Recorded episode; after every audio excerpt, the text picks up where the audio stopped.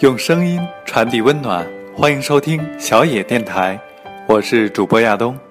百分之九十的人都自认怕麻烦，但人愈怕麻烦愈能成才。只要把怕麻烦当动力，就可以用一分力气得到十分收获。麻烦事如果放任不管，就会像滚雪球般愈滚愈大。自甘堕落的怕麻烦者一直在逃避麻烦、闪躲麻烦，但是到后来。麻烦却愈滚愈大，虽然是怕麻烦的人，最后却让自己卷进大麻烦之中。其实，只要事先解决掉小麻烦，就可以切断这种负面的恶性循环。未雨绸缪的怕麻烦者会在第一时间把小麻烦解决掉，此时问题还算小，处理起来比较没有压力。更重要的是，日后不会再有大麻烦，可以大幅节省时间，提升工作的成果。过着令人钦羡的轻松生活，就让自己成为超级怕麻烦的人，解决掉你生活工作中的小麻烦事，然后把宝贵的时间用来做更多你想做的事。今天亚东就跟大家一同来分享一篇来自简书作者王大纯的原创文章，名字叫做《你一定得了怕麻烦这种病》。昨天在群里问了大家一个问题。除了现在的工作，你还有没有第二个技能可以养活自己？有人说，如果不工作了，就做兼职；有人说，一点别的技能也没有，甚至连自己喜欢什么都不知道。几个大学没毕业的学弟学妹说：“我竟然一点儿也不知道自己喜欢什么，每天除了上课，就是在宿舍看美剧、刷微博，好像没有喜欢的事。”还有几个已经工作了的朋友表示。除了上班，就是回家做饭、带孩子、看新闻，好像生活里也真的没什么惊喜。蔡康永说过：“十五岁觉得游泳难，放弃游泳；到十八岁遇到一个喜欢的人约你去游泳，你只好说我不会耶。十八岁觉得英文难，放弃英文；二十八岁出现一个很棒但要求会英文的工作，你只好说我不会耶。”人生前期越嫌麻烦，越懒得学，后来就越可能错过让你动心的人和事，错过新的风景。而你呢，不是觉得难，也不是没兴趣，其实你只是怕麻烦。从一开始就怕麻烦，连这种感觉难的机会都没给自己，不知不觉，怕麻烦帮你拒绝了所有你可能喜欢的事。怕麻烦真的是一种病。同学拉你一起去看电影，你说电影院好远，要转车，跑那么远太麻烦。朋友拉你去游泳健身，你说好麻烦，又要洗澡，又要带一大包衣服，长头发最后要吹干，好累。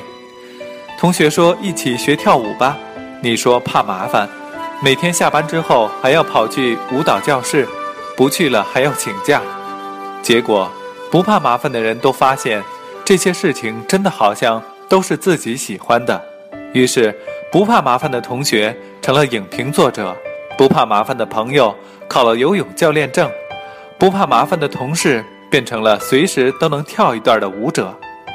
摄影、法语、长跑、写字，你怕麻烦都拒绝了；吉他、编程、设计、旅行，你怕麻烦都拒绝了；陶艺、插花、美甲。搭配，你怕麻烦都拒绝了。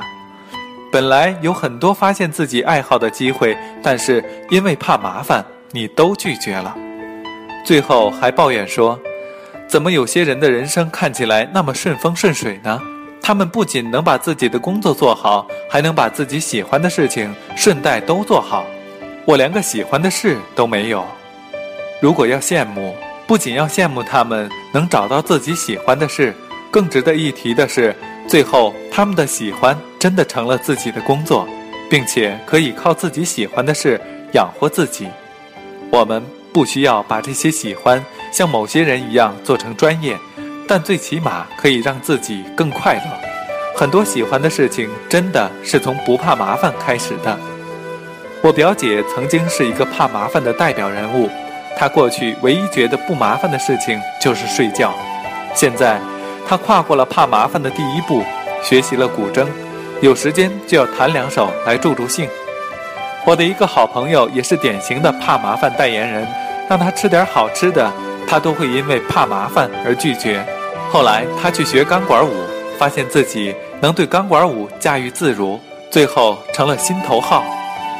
再如我自己，如果一开始怕麻烦，可能也不会在这个平台写字，也就不会慢慢发现写字带给我的快乐。我们不需要把每一件喜欢的事都做到极致，但是在这个浮躁的环境里，有一件喜欢的事极为重要。你可以爱做饭，爱美甲，甚至爱收拾屋子。不管爱什么，烦躁的时候，你能用这件自己喜欢的事情安慰自己，就很好。没有什么能比自己讨好自己更快乐了。所以，如果我们得了怕麻烦这种病，真的得治。我常常问自己辅导的癌症病人：“你的兴趣是什么？这辈子最想唱的那首歌是什么？”病人多半瞠目结舌，他们一辈子都没有想过这件事，多半想的是怎么赚钱、怎么付出、怎么做一个负责任的爸爸或贤妻良母，却从来没有想过自己的兴趣是什么，做什么样的事会让他忘记时间的存在。很遗憾的是。我们的教育系统很少能帮助小孩子发掘出个人兴趣的机制，通常是教导孩子以后如何在社会上求生存。很多考生选择大学科系时，只在乎哪一科最热门，读哪个系可以得到很好的生存保障。现在有很多高中生或大学生已经在学着炒股票、投资基金，只是为了求生存，赚取更多的钱。完全没有认识到自己生存的本质，更别说找到兴趣所在了。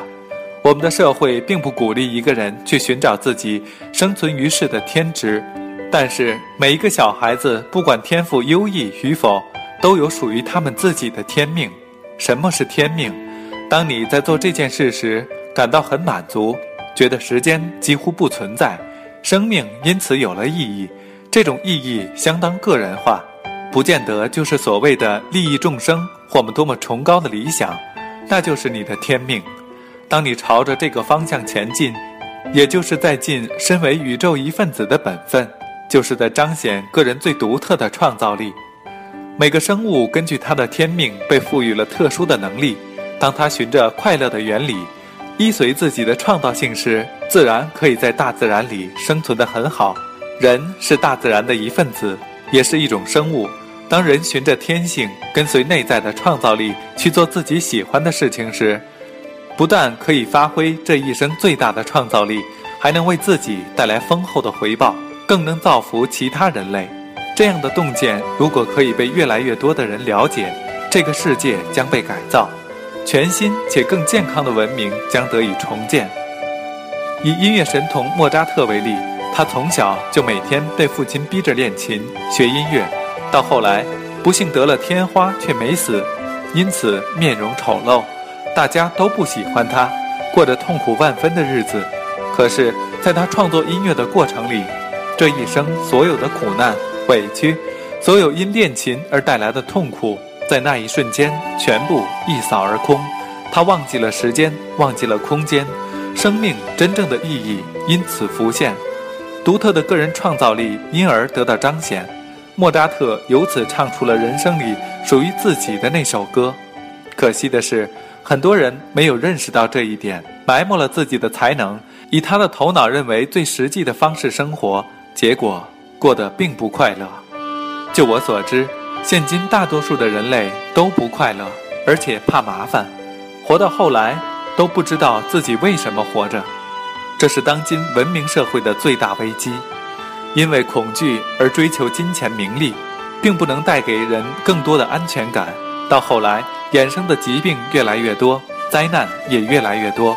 因为人类已经失去和本我最基本的接触了，生存对人而言成了沉重的负担。为了生存，必须委屈自己，迷失了生命原本的道路。他无法信任自己存在的本质，无法发挥出创造力，以至于必须刻意设计。经过一个实质的目的，并为此辛苦奋斗，由此变成了生存、工作、家庭乃至社会的奴隶，享受不到自由，更不会快乐。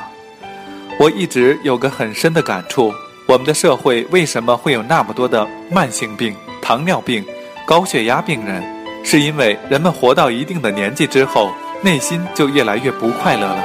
对儿童来说，生活就是游戏，他们每天都活在创造性的喜悦当中。可是，当他们长大之后，渐渐被灌输了以下观念：这些是没有意义的，你该成熟些，把那些无知的想法、幼稚的游戏抛到脑后，你该学一些实际的、能够帮助生存的技能。当年轻人真的这样去做时，到了中年、老年，成就不见得实现多少，所有的慢性病症却都出现了。很多的慢性病其实都来自于不快乐的生活方式。当人年岁渐长，就很难再找回他原始的创造力和乐趣。那是一种如同蜘蛛织网般的专注，因着和宇宙合而为一的喜悦而产生的。人的特质各不相同，所谓“天生我材必有用”，这句话对每一个看似最平凡的人都适用。当这个人活在生存的恐惧中时，是没有生存质量的。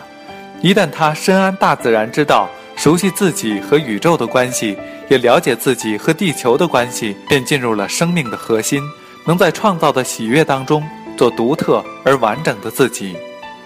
好了，以上就是今天小野电台的全部内容。感谢你的收听，我是亚东，再会。